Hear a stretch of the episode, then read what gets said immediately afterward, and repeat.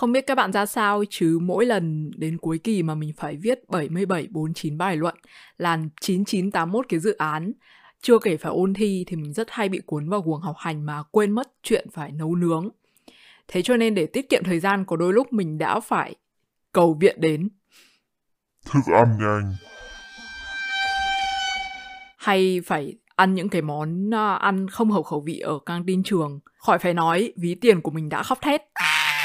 Thế nhưng tin mừng là một vài năm nay mình đã thay đổi và tới 90% số lần mình đi học hay đi làm thì mình luôn có một người bạn đồng hành đó là túi ăn trưa, hình ảnh thương hiệu của mình trong mắt bạn bè và đồng nghiệp.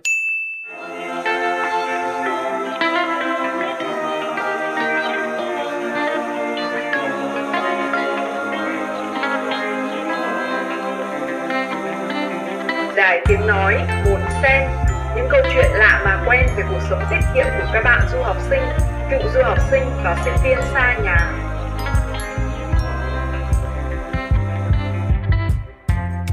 Chào các bạn, chào mừng các bạn đã quay trở lại với tập 4 của podcast Đài Tiếng Nói Một Sen.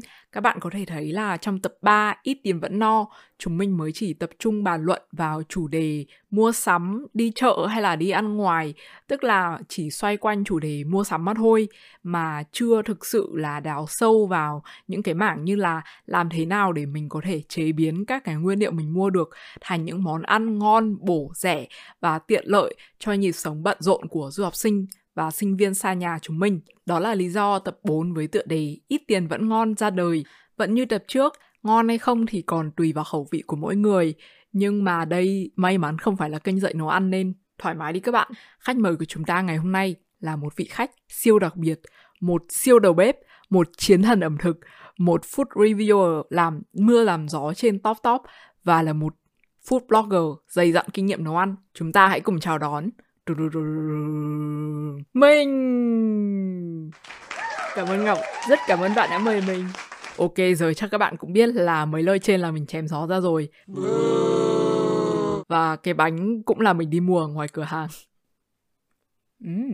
lý do thực sự là bởi vì thời gian này mình đang khá stress vì nhiều dự án chồng chất lên nhau và tâm trạng của mình thì cũng không được tốt lắm.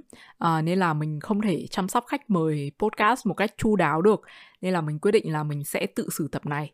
Trong tập này chúng mình sẽ cùng bàn luận sâu hơn về một số hình thức mua sắm đồ ăn online tiết kiệm các cách sơ chế và bảo quản đồ ăn để tránh lãng phí, một số cách chế biến thức ăn để tiết kiệm thời gian mà vẫn đảm bảo được chất dinh dưỡng và cuối cùng là một số thay đổi về mặt tư tưởng để cuộc sống ẩm thực của bạn trở nên giàu có hơn. Bây giờ thì chúng mình cùng bắt đầu nhé.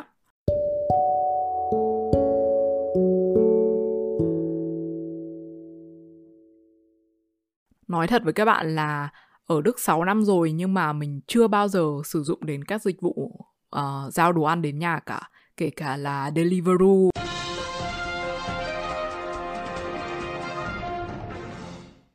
Chào các bạn, lại là mình Ngọc đến từ tương lai aka Ngọc Hậu Kỳ.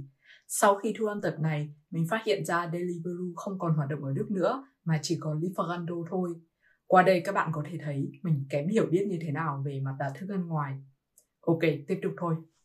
Hay là các dịch vụ khác mà mọi người vẫn hay truyền tai nhau có lẽ là bởi vì mình đã quen với cái thói quen đi chợ và săn đồ giá rẻ rồi. Nhưng mà um, vì mục đích của cái podcast này thì mình cũng đã tìm hiểu một số những cái dịch vụ mà mình cho là hợp lý uh, để giới thiệu trong podcast. Đầu tiên là HelloFresh cái tên này thì có lẽ là vô cùng quen thuộc rồi và các bạn du học sinh chắc chắn là không xa lạ gì. Để tóm gọn lại thì nó như là một cái người trợ lý giúp mình lên kế hoạch là hôm nay mình nấu món gì này chia sẵn phần nhỏ các nguyên liệu vừa được dùng, xong rồi họ sẽ gửi kèm cả công thức, xong rồi họ sẽ ship đủ cái phần nguyên liệu để chỉ đủ cho cái món đấy thôi. Trong vòng một tuần đến nhà cá nhân mình thấy thì cái hình thức này nó cũng khá là thú vị và đặc biệt là thích hợp cho những người lười suy nghĩ nấu ăn. Nhưng mà nói thật là với cái số tiền mà bỏ ra cho HelloFresh thì mình hoàn toàn có thể tự đi chợ được với giá rẻ hơn rất là nhiều. Tất nhiên là bởi vì họ cũng phải cộng thêm cái giá nhân công rồi giá vận chuyển và cả tiền lời của họ nữa. Cho nên cũng không có gì là lạ cả nhưng mà những cái đó thì mình hoàn toàn có thể tự làm được, nên mình cảm thấy là HelloFresh đối với mình ở thời điểm hiện tại nó không cần thiết. Nhưng mà có thể là trong tương lai biết đâu được đấy, khi mà mình đi làm full time, xong rồi mình không có thời gian, mình không có năng lượng để suy nghĩ là ngày hôm nay ăn gì, thì có lẽ là mình sẽ thử cho HelloFresh một cơ hội xem sao. Một cái hình thức khác là hình thức mua đồ ăn đông lạnh. Thì có hai trang web mà mình biết, đó là Iceman và Bofrost ở Đức họ có sẵn từ những cái món mà chế biến sẵn đến những cái nguyên liệu mà họ đông đá để à, mình có thể chọn mua ở trên trang web của họ rồi họ sẽ ship về đến nhà cho mình. Thì với những cái món mà họ đã chế biến sẵn rồi thì mình nghe nói là chất lượng của nó sẽ tốt hơn là những món đồ đông lạnh mà mình mua ở ngoài siêu thị. Đấy là mình nghe đồn thôi, còn mình chưa chứng thực nên mình không thể uh, review cho các bạn là nó tốt hay là không tốt hay là nó ngon hay là nó dở được. Cái này thì nó sẽ giải quyết được cái khâu chế biến rất là tốn thời gian bởi vì mình chỉ cần đơn giản là bỏ cái món đông lạnh đó vào trong lò vi sóng hoặc là lò nướng đợi khoảng 10 15 phút là đã có đồ ăn nóng hổi ngon lành cho mình ở trên bàn mà mình không cần phải động tay động chân gì cả mình đã thử vào hai trang web này để xem giá. Và nếu mà chia theo giá của từng khẩu phần thì mình nghĩ là nó cũng tương đối hợp lý. Nhưng mà đấy là với người bình thường. Còn với người vô cùng tiết kiệm như mình thì mình nghĩ là mình vẫn có thể đánh bại được Iceman và Bofors trong khoản giá cả. Chưa kể là hai trang này dành cho đối tượng khách hàng là người Đức, nên khả năng cao là nó sẽ không phù hợp với khẩu vị của các bạn du học sinh Việt Nam, nên đó cũng là một yếu tố mà chúng mình cần phải cân nhắc. Và cái cuối cùng mà mình muốn giới thiệu với các bạn ở trong mục này nhưng chỉ ở dạng chuyện phiếm vui vui thôi, đó là dumpster diving hay trong tiếng Đức gọi là container, tức là lấy từ cái từ container ra đó các bạn.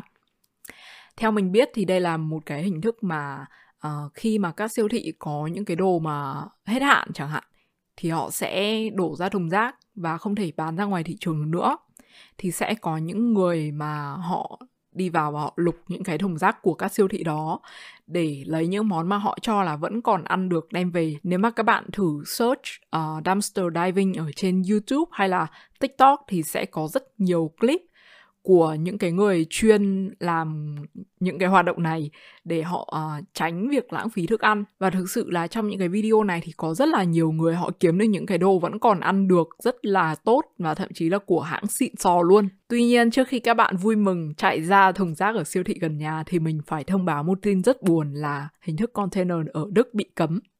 Cá nhân mình hoàn toàn hiểu lý do vì sao mà nó bị cấm. Thứ nhất là vì vấn đề an ninh nếu mà có quá nhiều người xông vào lục lọi thùng rác thì sẽ ảnh hưởng rất nhiều đến an ninh của cái khu phố đó. Thứ hai là nó có một cái nguy cơ rất lớn là sẽ ảnh hưởng tới cảnh quan chung. Đó là khi mà những người họ không có ý thức họ lục thùng rác và họ không bỏ những cái rác mà họ lấy ra vào lại thùng rác ấy, thì nó sẽ bốc mùi, xong rồi nó sẽ bừa bãi và sẽ tốn nhân lực để người ta phải đi dọn lại những cái mà những cái người lục thùng rác đó bày ra thì đấy là một cái sự tốn kém không cần thiết về mặt xã hội. Cuối cùng, một cái mà mình nghĩ rất là hợp lý đó là nếu ai cũng dựa vào việc lục thùng rác để có đồ ăn thì ai sẽ là người đi siêu thị và thế là doanh thu của siêu thị sẽ bị giảm sút một cách nghiêm trọng, ảnh hưởng trực tiếp đến nền kinh tế nói chung ai sẽ là người phải chịu hậu quả đây? Ngoài ra theo mình thấy, khoảng thời gian vài năm trở lại đây, thay vì những cái đồ chuẩn bị sắp hết hạn bị vứt đi thì các siêu thị đã tận dụng những món đồ này và giảm giá khoảng 30 đến 50% dưới dạng mác đỏ. Và cái nội dung này thì mình đã đề cập ở trong tập 3 ít tiền vẫn no rồi. Nếu các bạn chưa nghe thì hãy quay về nghe tập đó nha.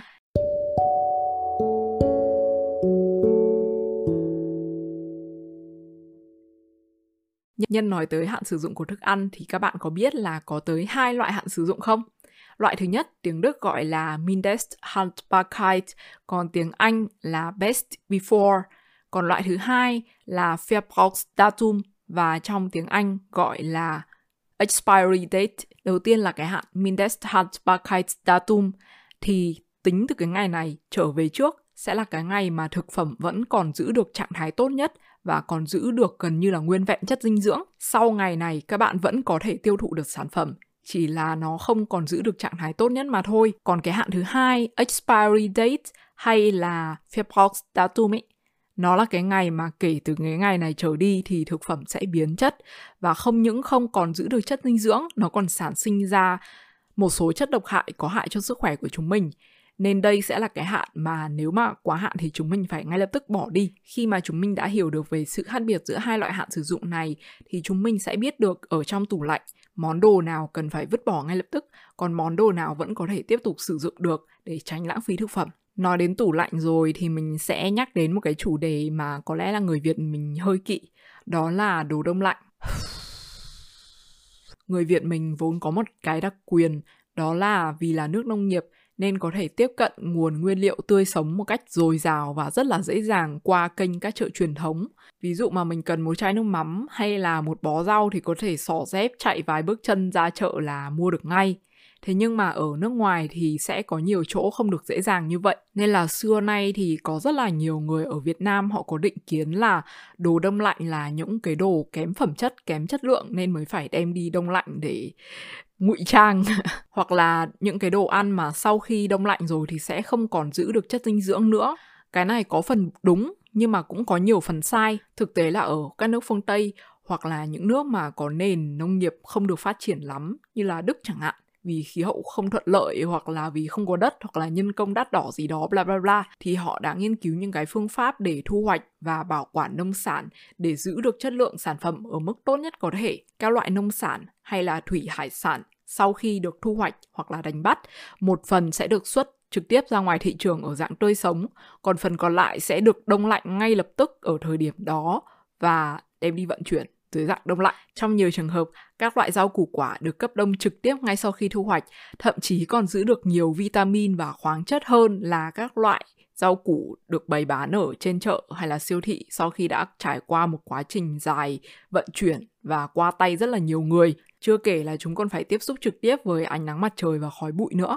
Lưu ý, những điều mình nói vừa rồi nó chỉ đúng với những loại nguyên liệu hoặc thực phẩm tươi sống, chứ không tính đến những loại món ăn đã qua 7749 bước chế biến, thì đó lại là một câu chuyện hoàn toàn khác. Ngoài ra, cách giã đông an toàn nhất đó là bạn chuyển đồ ăn từ tủ đá xuống tủ mát và để qua đêm.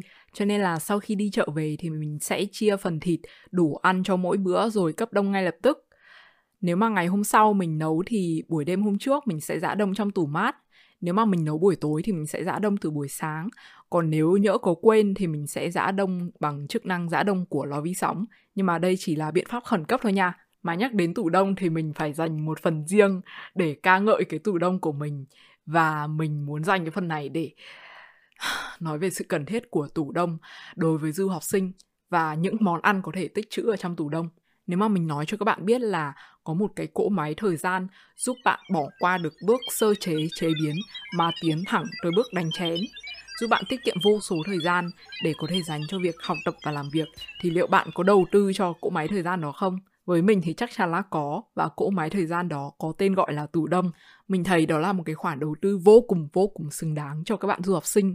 Thứ nhất là nó giúp tích trữ những cái đồ đông lạnh mà mình mua từ siêu thị. Thứ hai là mình có thể mua nguyên liệu theo dạng một mẻ rất là to về rồi mình chia phần nhỏ cho từng bữa và cho vào tủ đông. Thứ ba là mình có thể nấu một mẻ rất to, ăn được nhiều bữa rồi mình cũng chia phần và cho vào tủ đông. Và cái cuối cùng, vô cùng quan trọng cho các bạn du học sinh Việt Nam đó là khi mà các bạn về nước và mua rất là nhiều đồ ăn để tha sang bên này ăn dần. Có những cái đồ mà mình không thể để ở ngoài lâu được, thì đó chính là lúc tủ đông phát huy tác dụng.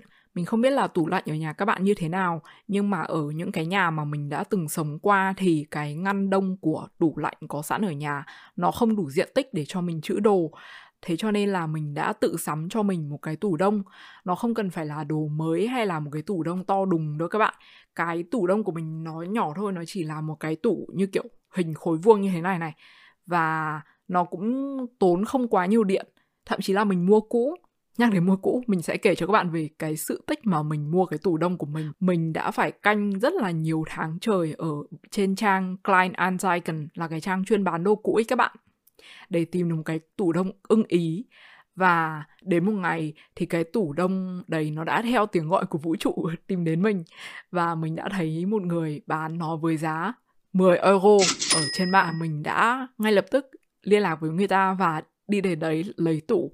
Mà không hề nghĩ tới việc là làm thế nào để đem cái tủ đấy về nhà. Mình nghĩ rất là đơn giản là mình chỉ cần uh, mang cái uh, mấy cái bánh xe nhỏ nhỏ và một sợi dây hai sợi dây rất là dài, đem đến chằng vào, kéo về. Đơn giản vậy thôi, nhưng mà khi mà mình đem về thì mình mới nhận ra là cái kế hoạch của mình nó hoàn toàn không hoàn hảo một chút nào cả. Và sau khoảng 10 phút vật lộn với cái tủ đông thì mình đã phải đi lên WhatsApp và hỏi bạn bè của mình xem là hôm đấy có ai lái xe được không? Và may quá là cuối cùng đã có một đứa bạn lái xe đến đem giúp mình cái tủ đông về nhà. Nếu không thì không biết là hôm đấy mình có ngủ ngoài đường với cái tủ đông không nữa vì không đem được về đến nhà. Ok. Nhưng thực sự là với cái giá 10 euro thì mình thấy tất cả những cái khổ nhục của mình trong quá trình vận chuyển nó về nhà thực sự là quá xứng đáng. Có một cái lưu ý cho các bạn khi mua tủ đông hay là tủ lạnh, đó là khi mà đem về đến nhà rồi thì hãy để ít nhất 24 giờ trước khi bật lên để cho máy hoạt động tốt nhất nha. Cái này thì mình không biết lý do vì sao nhưng rất nhiều người đã nhắc mình như vậy nên mình cũng nhắc lại cho các bạn. Bây giờ, phần ưa thích của mình, mình sẽ cho các bạn biết cái list những món mà mình muốn cho vào tủ đông hay là mình đã từng cho vào tủ đông rồi. Đầu tiên là về những cái món mà mình làm sẵn và cho vào tủ đông để ăn dần. Bánh bao, bánh khúc, bánh gối, ờ, uh, pelmeni của Nga, há cảo, bánh waffle dạng mặn và ngọt, thịt viên đã rán hoặc là chiên không dầu qua, nem rán, chả gió cho miền Nam đó. Còn về mặt nguyên liệu thì hàng hà xa số luôn này, hạt rẻ này, cốm này, bánh mì này, rau này, hoặc là thậm chí là xương gà lợn bò để nấu nước dùng. Và một cái rất hay đó là xét làm cơm rang, tức là những cái nguyên liệu à, rau củ mình đã thái sẵn nhỏ ra rồi sau rồi mình chia thành từng phần cho một người hoặc hai người ăn cho một set cơm rang và thậm chí các bạn cũng có thể nấu sẵn cơm trước để nguội, xong rồi cho vào tủ đá để cho vào cái set đấy. Khi nào mà các bạn cần nấu thì các bạn chỉ cần lôi một cái túi đó ra, đập thêm quả trứng và gia vị vào, chiên lên. Tuyệt vời. Cho nên các bạn ạ, mình cảm thấy là một khi mà đã mua được một cái tủ đông về rồi thì nó mở ra được vô vàn cơ hội ăn uống cho du học sinh chúng mình một cái nữa mà mình thấy là rất là nhiều bạn du học sinh áp dụng và mình cũng muốn áp dụng nhiều hơn, đó là tự trồng cây rau thơm ở nhà, mua ở cửa hàng cây cảnh ở bên này cũng có hoặc là ở trên các hội nhóm ở trên Facebook chăm cây thì cũng có nhiều người họ share hạt giống thì các bạn có thể lần mò các hội đó và lần la hỏi xem có ai muốn share cái hạt giống đó không. Nếu mà các bạn quen thuộc với một số loại rau thơm của Tây và cũng thường xuyên sử dụng thì các bạn có thể mua trực tiếp các chậu cây bé xinh ở trong siêu thị ngoài ra có một cái project nhỏ xinh mà mình nghĩ là ai cũng có thể làm được. Đó là khi mà mua hành lá ở trong siêu thị thì khi đem về các bạn cắm vào một cái cốc nước. Thì như vậy các bạn có thể giữ được hành tươi lâu hơn và nó cũng mọc ra những cái lá mới để mình có thể ăn tiếp ít nhất là hai lần. Tuy nhiên, một cái lưu ý là các bạn tuyệt đối không được mang hạt giống trực tiếp từ Việt Nam sang Đức hay là sang nước ngoài qua dạng hành lý sách tay khi mà các bạn bay từ Việt Nam qua đó là bởi vì nó vi phạm vào chính sách hàng không nhưng mà các bạn vẫn có thể đem những cái loại hạt giống này sang theo dạng là nhờ người nhà ở Việt Nam gửi sang. Để kết thúc phần này thì mình muốn chia sẻ thêm một số những cái tips bảo quản thức ăn mà mình tâm đắc. Tất nhiên là không thể nào mà đề cập được hết được. Các bạn có thể uh, bổ sung thêm ở dưới phần comment hoặc là Q&A của podcast nha. Thứ nhất là mình thấy việc đầu tư vào một cái túi đi chợ dạng giữ nhiệt nó rất là xứng đáng luôn. Các bạn có thể mua cái loại sách tay bán sẵn ở trong siêu thị, nhưng mà cá nhân mình mình không sách nặng một bên như thế được vì mình sợ lệch vai ấy. cho nên mình đã đầu tư một cái ba lô có lớp giữ nhiệt ở trong, chuyên dùng để đi chợ. Và mình đã dùng nó được 3 năm rồi đáng từng xu luôn. Trong khi thực ra nó cũng chỉ tốn có khoảng 20 euro gì đấy thôi. Vì mua cũng đã lâu rồi nên mình không chắc là họ còn bán đúng cái mẫu đó không. Nhưng mà mình sẽ thử tìm xem và nếu có thì mình sẽ cho các bạn link ở dưới phần mô tả nha.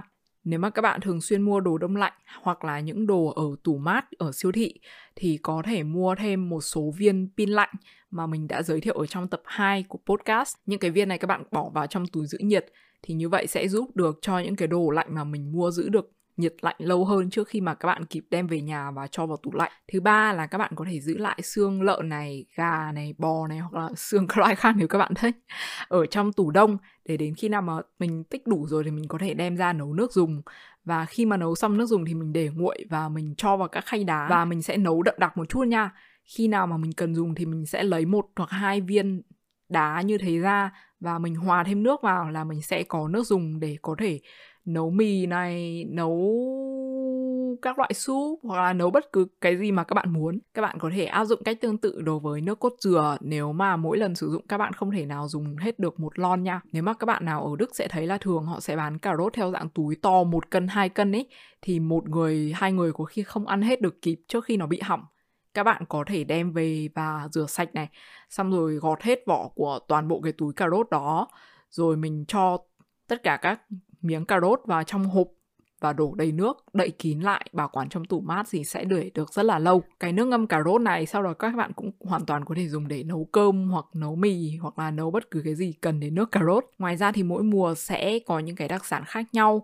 Ví dụ như là mùa hè, đầu hè sẽ có cây đại hoàng hoặc là cỏ gấu. Đó là lúc chúng mình có thể mua một mẻ nhiều nhiều về rồi làm sạch. Sau đó cấp đông thì mình sẽ có đồ để dùng quanh năm đối với cây đại hoàng thì mình hay dùng để nấu canh chua hoặc là mận xanh vào khoảng cuối hè hoặc là giữa hè gì đó, mận xanh, loại nhỏ nhỏ ấy. Các bạn có thể hái ở ngoài đường về. Xong rồi cũng làm sạch và cấp đông thì có thể dùng thay xấu nha. Lá tỏi gấu hay là cỏ gấu thì các bạn có thể sử dụng để thay lá lốt cuốn thịt thì mình cũng có thể cấp đông để dùng quanh năm. Và mùa thu, ôi, mình yêu mùa thu. Mùa thu thì có hai đặc sản mà mình vô cùng vô cùng thích. Đó là hạt rẻ và cốm. Thì cốm khi mà mình mang được từ Việt Nam sang thì mình sẽ cấp đông ngay lập tức và dùng quanh năm. Còn hạt rẻ thì khi mà để mua hạt rẻ, mình sẽ mua rất nhiều. Sau đó mình sẽ nướng, rồi mình bóc vỏ và cấp đông để mình có thể nấu sôi hoặc là làm bất cứ cái gì mình thích quanh năm. Ôi nghĩ đến hạt rẻ. Sao đến mua hạt rẻ rồi? Thích quá. Và cái cuối cùng cũng là một cái mình rất là tâm đắc đó là bí ngô nha các bạn. Bí ngô thì các bạn có thể um, hấp lên này xong rồi nghiền nhuyễn này. Sau đó thì cho cái uh, hỗn hợp bí ngô nghiền nhuyễn đó vào trong các khay đá và cấp đông thì mình có thể dùng nó để làm món cà ri bí ngô này, hoặc là mình có thể làm bánh mì hoặc là bánh ngọt bí ngô, hoặc thậm chí là mình cũng có thể pha cà phê với cái bí ngô nghiền nhuyễn này nữa. Nếu các bạn đã từng nghe tới món pumpkin spice latte thì nó sẽ yêu cầu đến cái nguyên liệu là bí ngô nghiền nhuyễn này nha.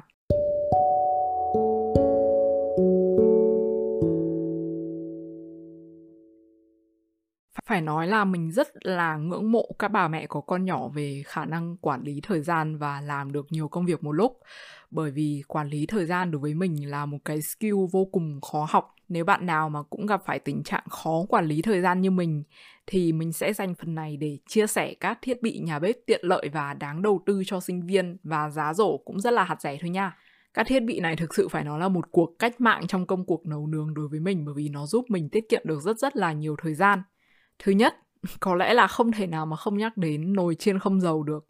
Như ở tập 2 của podcast, em Hà cũng có nói về việc là một cái lò to có thể tốn điện như thế nào. Thì cái việc mà sử dụng nồi chiên không dầu nó giúp mình tiết kiệm được rất là nhiều tiền điện nha. Đơn giản bởi vì thể tích của một cái nồi chiên không dầu nó nhỏ hơn một cái lò nướng full size rất là nhiều nên nó sẽ giúp cho cái nhiệt lượng tỏa ra đến đồ ăn nó được nhanh hơn, tốn ít thời gian hơn và nhiệt làm việc hiệu quả hơn.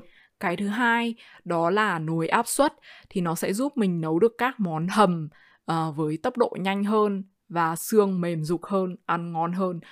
Mình thì mình không mua hai cái này riêng rẽ nhau mà mình mua nồi uh, chiên không dầu tích hợp với nồi áp suất của Instant Pot và đây cũng là cái thiết bị nhà bếp đắt nhất trong cái list này, nhưng cũng là một cái khoản đầu tư mà mình thấy đáng từng đồng, bởi vì mình dùng nó gần như là mỗi ngày. Thường thì là cho chức năng trên không dầu, nhưng mà thỉnh thoảng thì mình cũng nấu nồi áp suất nữa và khi mà sử dụng chức năng áp suất thì mình sẽ nấu một mẻ rất là nhiều để có thể chia ra làm nhiều bữa. Cái tiếp theo là một cái thiết bị mà mình mới bổ sung vào bộ siêu tập đồ bếp của mình gần đây thôi, nhưng phải nói là một thiết bị mà mình vô cùng yêu thích và dùng đến mức gần như là mình bị nghiện luôn đấy các bạn ạ. Đó là máy làm sữa hạt. Tuy tên của nó là máy làm sữa hạt nhưng mà mình lại dùng nó vào đủ thứ và thường thì là cái chức năng yêu thích nhất của mình đó là nấu súp hay là nấu cháo.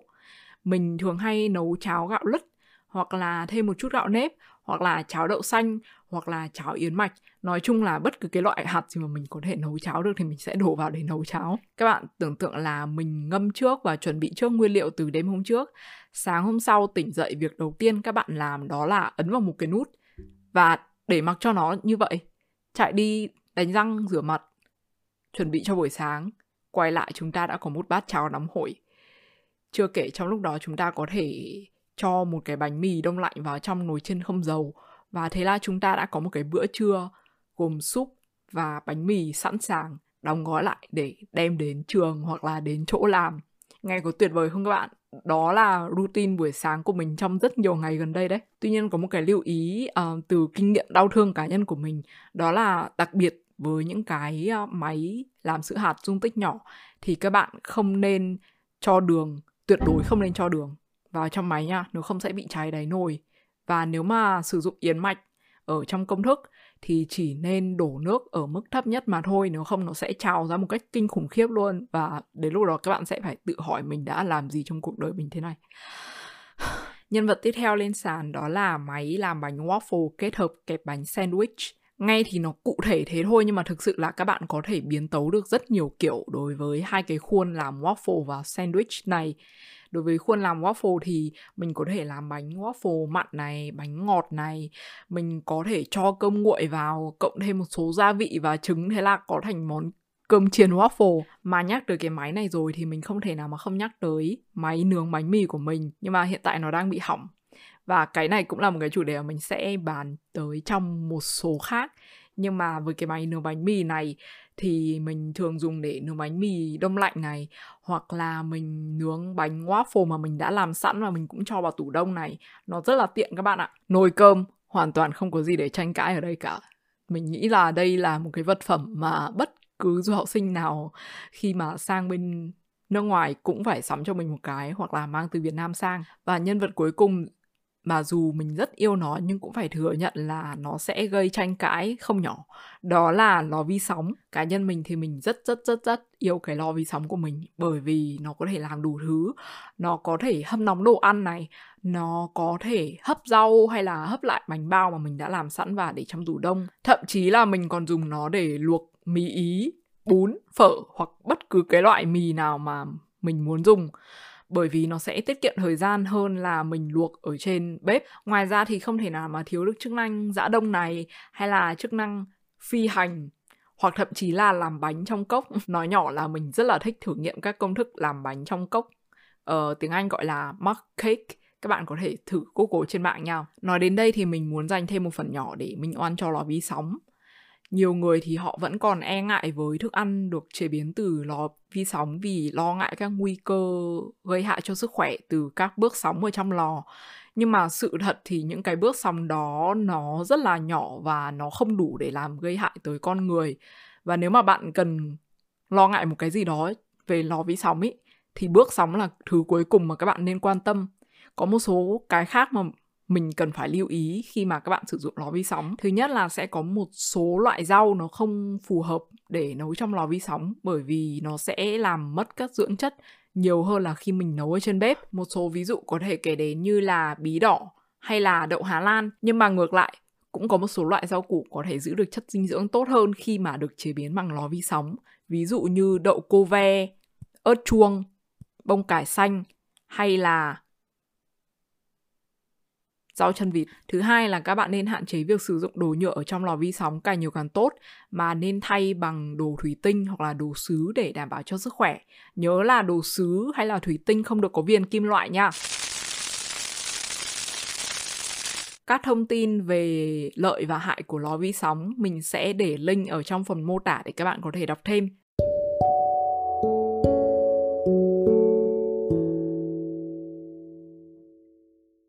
Nhân nhân việc chúng ta đã gỡ bỏ được một định kiến về lò vi sóng thì mình cũng muốn thừa thắng sông lên và cổ vũ các bạn gỡ bỏ định kiến về việc thử các món ăn từ các nền văn hóa khác không phải của Việt Nam, không chỉ là đồ ăn phương Tây hay là đồ ăn Đức mà còn là những cái nền văn hóa như là Ấn Độ hay là các nước Trung Đông hay thậm chí là món ăn từ các nước châu Phi xa xôi chẳng hạn. Chắc bạn sẽ tự hỏi là Ơ, Ngọc, cái này thì liên quan gì đến tiết kiệm? Ừ, ừ, ừ. Liên quan mạnh là đằng khác. Trong tập 3, mình đã từng đề cập với các bạn là có một khoảng thời gian rất dài mình đi chợ với budget 10 euro một tuần và cũng có một cái khoảng thời gian ngắn mà mình đã tổng hợp lại một cái album gồm toàn các món ăn mà mình chế biến được từ các nguyên liệu mình mua chỉ với 10 euro một tuần đó có rất là nhiều người xem được cái album này. Từng đó nguyên liệu thì chắc là mình chỉ nấu được một, hai món và mình ăn lặp đi lặp lại nguyên trong một tuần. Thì làm sao có thể chịu nổi và nếu là vai của họ thì chắc chắn là họ sẽ không thể làm được. Mình có thể hiểu được cái lý do mà họ có những cái suy nghĩ như vậy. Đó là bởi khi mà họ nhìn thấy một nguyên liệu hay là một tập hợp các nguyên liệu cụ thể thì họ sẽ chỉ có trong đầu hình ảnh của một hoặc là hai món ăn họ có thể chế biến được từ những cái nguyên liệu đó. Đó là bởi trong ký ức của họ thì họ chỉ biết được những cái món đó thôi và họ mặc định là với những cái nguyên liệu như thế thì chỉ nấu được những cái món như thế. Cái này người ta gọi là tư duy khan hiếm đó các bạn. Sự thực là với mỗi nền văn hóa khác nhau thì cùng một cái tập hợp nguyên liệu họ có thể chế biến ra thành các món ăn hoàn toàn khác nhau. Mình lấy ví dụ là cùng là nhân thịt được bao bởi một lớp bột nhá. Thì ở Việt Nam mình có bánh bao này, có bánh bột lọc này, xong rồi có bánh gối này. Ở Nhật Trung Hàn thì có món há cảo, hoặc là ở Nga thì có món penmeni hay là ở Ý thì cũng có một số loại pasta nhân thịt. Ở Mỹ cũng có cả hot pocket cùng là nguyên liệu trứng với cà chua. Thì Việt Nam mình có canh trứng cà chua ở Trung Quốc thì có món trứng xào cà chua, còn ở phương Tây thì họ có món trứng luộc thái nhỏ cùng với cà chua thái nhỏ tạo thành món salad thêm với các loại rau củ khác. Nếu mà chúng ta tìm hiểu xong rồi hấp thụ những cái kiến thức mới đó cộng thêm cái sự sáng tạo của bản thân thì hoàn toàn có thể biến tấu từ một tập hợp các nguyên liệu cố định thành vô vàn các món ăn khác nhau. Và như thế thì mình sẽ hoàn toàn không phải lo lắng về việc ăn các món ăn đập đi đập lại nữa. Nếu có một điều từ podcast ngày hôm nay mà mình muốn các bạn nhớ và tất cả những cái khác các bạn có thể quên đi, thì đó là một câu này thôi. Quỹ đi chợ của chúng mình có thể có giới hạn, nhưng mà kiến thức và trí tưởng tượng thì không. Sau khi nghe podcast ngày hôm nay, mình muốn các bạn làm một bài tập về nhà nho nhỏ. Hãy mở tủ lạnh ra và xem mình đang có những nguyên liệu gì trong đó chọn ra một nguyên liệu chủ đạo, có thể là một loại protein như là thịt hay là đậu hoặc thậm chí là trứng, phô mai chẳng hạn. Và sử dụng cái nguyên liệu chủ đạo đó, google trên mạng xem có những món nào mà các bạn có thể làm được từ những cái mà các bạn có sẵn trong tủ lạnh. Nếu cái công thức đó họ yêu cầu thêm một vài cái nguyên liệu mà bạn không có sẵn, thì hãy thử google xem là mình có thể thay thế bằng những nguyên liệu khác nào mà các bạn đang có còn nếu không thì mình có thể hoàn toàn bỏ đi mà. Nếu các bạn tương đối kiên định trong việc ăn uống, hãy thử thả lỏng một lần ngày hôm nay và để xem trí tưởng tượng có thể đưa mình đi đến đâu nha. Một cái nữa có thể giúp các món ăn của bạn trở nên đa dạng hơn, đó là đầu tư về mặt gia vị không cần phải đi ra ngoài chợ và làm một buổi uh, shopping gia vị và mua hết tất cả những cái loại mà các bạn cần. Mà có thể là với mỗi tuần đi chợ thì các bạn mua thêm một loại mới. Dần dần mình tích góp thành một cái thư viện gia vị ở trong bếp. Và như thế thì khi nào mình cần kiểu làm cho cái món ăn nó mới lạ hơn chẳng hạn, thì mình sẽ có sẵn những cái gia vị đó ở trong bếp rồi. Ngược lại, của việc sử dụng các nguyên liệu quen thuộc để chế biến các món mới thì đó là việc sử dụng các nguyên liệu lạ lẫm để chế biến những cái món ăn quen thuộc từ quê hương của chúng mình. Khá là đáng tiếc bởi vì theo kế hoạch, mình muốn mời chị Thảo của Lazy Việt Kitchen đến để làm khách mời cho tập podcast ngày hôm nay. Tuy nhiên vì bể kế hoạch nên mình không thể mời chị Thảo được. Chị Thảo là một chuyên gia trong việc sử dụng các nguyên liệu có thể mua sẵn được ở Đức hoặc thậm chí là hái lượng được ở môi trường ngoài tự nhiên ở Đức để làm thành các món Việt Nam. Nghe rất là thú vị đúng không các bạn? Nên là nếu mà bạn nào chưa biết tới chị Thảo thì mình rất là muốn các bạn uh, tới profile của chị và xem thêm các công thức mà chị chia sẻ nha. Mình sẽ để link tới Lazy Việt Kitchen ở trong phần mô tả của YouTube hay là phần show note của Spotify để các bạn có thể tham khảo rất là nhiều công thức hay ho của chị Thảo nha. Nói nhỏ là mình đã từng thử công thức bánh trưng pha ke của chị Thảo và đăng lên nhóm yêu bếp và cái bài viết đó trở thành viral. Rất là cảm ơn chị Thảo vì đã giúp mình viral một lần. để kết thúc podcast ngày hôm nay thì mình muốn kể cho các bạn một câu chuyện. Hồi xưa mình từng là một fan của bộ truyện Charlie Bone Uh, nhân vật chính Charlie là một cậu bé có bà mẹ làm ở một cửa hàng bán rau củ. Và cuối ngày thì bà mẹ sẽ đem những cái món rau củ nó hơi bị dập nát một xíu nhưng mà vẫn còn ăn được đem về nhà để cho bà ngoại của cậu bé nấu thành các món súp mà theo mô tả ở trong chuyện là nó ngon tuyệt cú mèo. Đến người đọc như mình nghe mà còn thấy thèm cơ các bạn ạ. Cho nên mình nghĩ là nhiều khi từ những cái nguyên liệu mà mình vẫn còn cứu vãn được ý chỉ cần thêm một chút khéo tay, trí tưởng tượng, thêm một chút tìm hiểu từ trên sách vở hoặc là báo chí hoặc là internet thì mình có thể biến những cái nguyên liệu như vậy trở thành những cái món ăn ngon tuyệt. Đây là một cái bài học từ thế hệ trước mà mình nghĩ là nó rất là quý giá. Thực tế thì trên thế giới có rất là nhiều món ăn ra đời bắt nguồn từ việc giải quyết thức ăn thừa. Ví dụ như là món fondue của thụy sĩ là xuất phát từ việc giải quyết bánh mì và phô mai thừa là một cái vấn đề mình nghĩ là ở Việt Nam chắc là không có đâu hay là như món frittata của Ý để giải quyết trứng và rau củ thừa Tương tự thì có món bánh quiche Lorraine của Pháp. Còn ở Việt Nam mình có một cái món rất là nổi tiếng là một giải pháp giải quyết đồ ăn thừa ngày Tết. Các bạn có đoán được đó là món gì không? Đinh đinh đinh, đúng rồi là món bún thang đấy các bạn. Mình có đọc được một bài báo với tiêu đề là Hoài niệm bún thang xưa trên báo điện tử Thanh niên và trong đó thì nghệ nhân Nguyễn Phương Hải đã phát biểu rằng mình đọc cho các bạn nghe nha. Món thang do đó không chỉ là món ngon, mà còn là món cần kiệm của người xưa.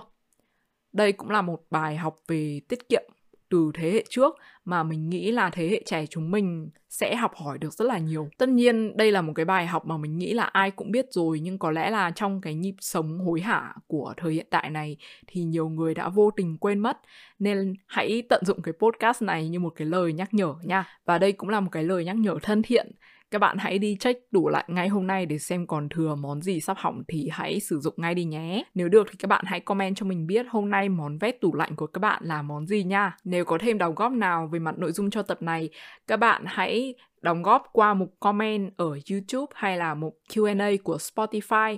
Còn nếu kín đáo hơn thì các bạn có thể gửi mail cho mình qua đài tiếng nói một sen a gmail.com. Cũng đừng quên đón nghe podcast Đài Tiếng Nói Một Sen phát sóng 2 tuần một tập vào thứ hai trên YouTube, Spotify hay bất cứ nền tảng nào nghe podcast mà các bạn muốn. Bây giờ thì xin chúc các bạn có một cái bụng no nê cùng một cái ví luôn căng phòng. Chào tạm biệt và hẹn các bạn ở tập tới. Bye bye! Và đây là Đài Tiếng Nói Một Cent.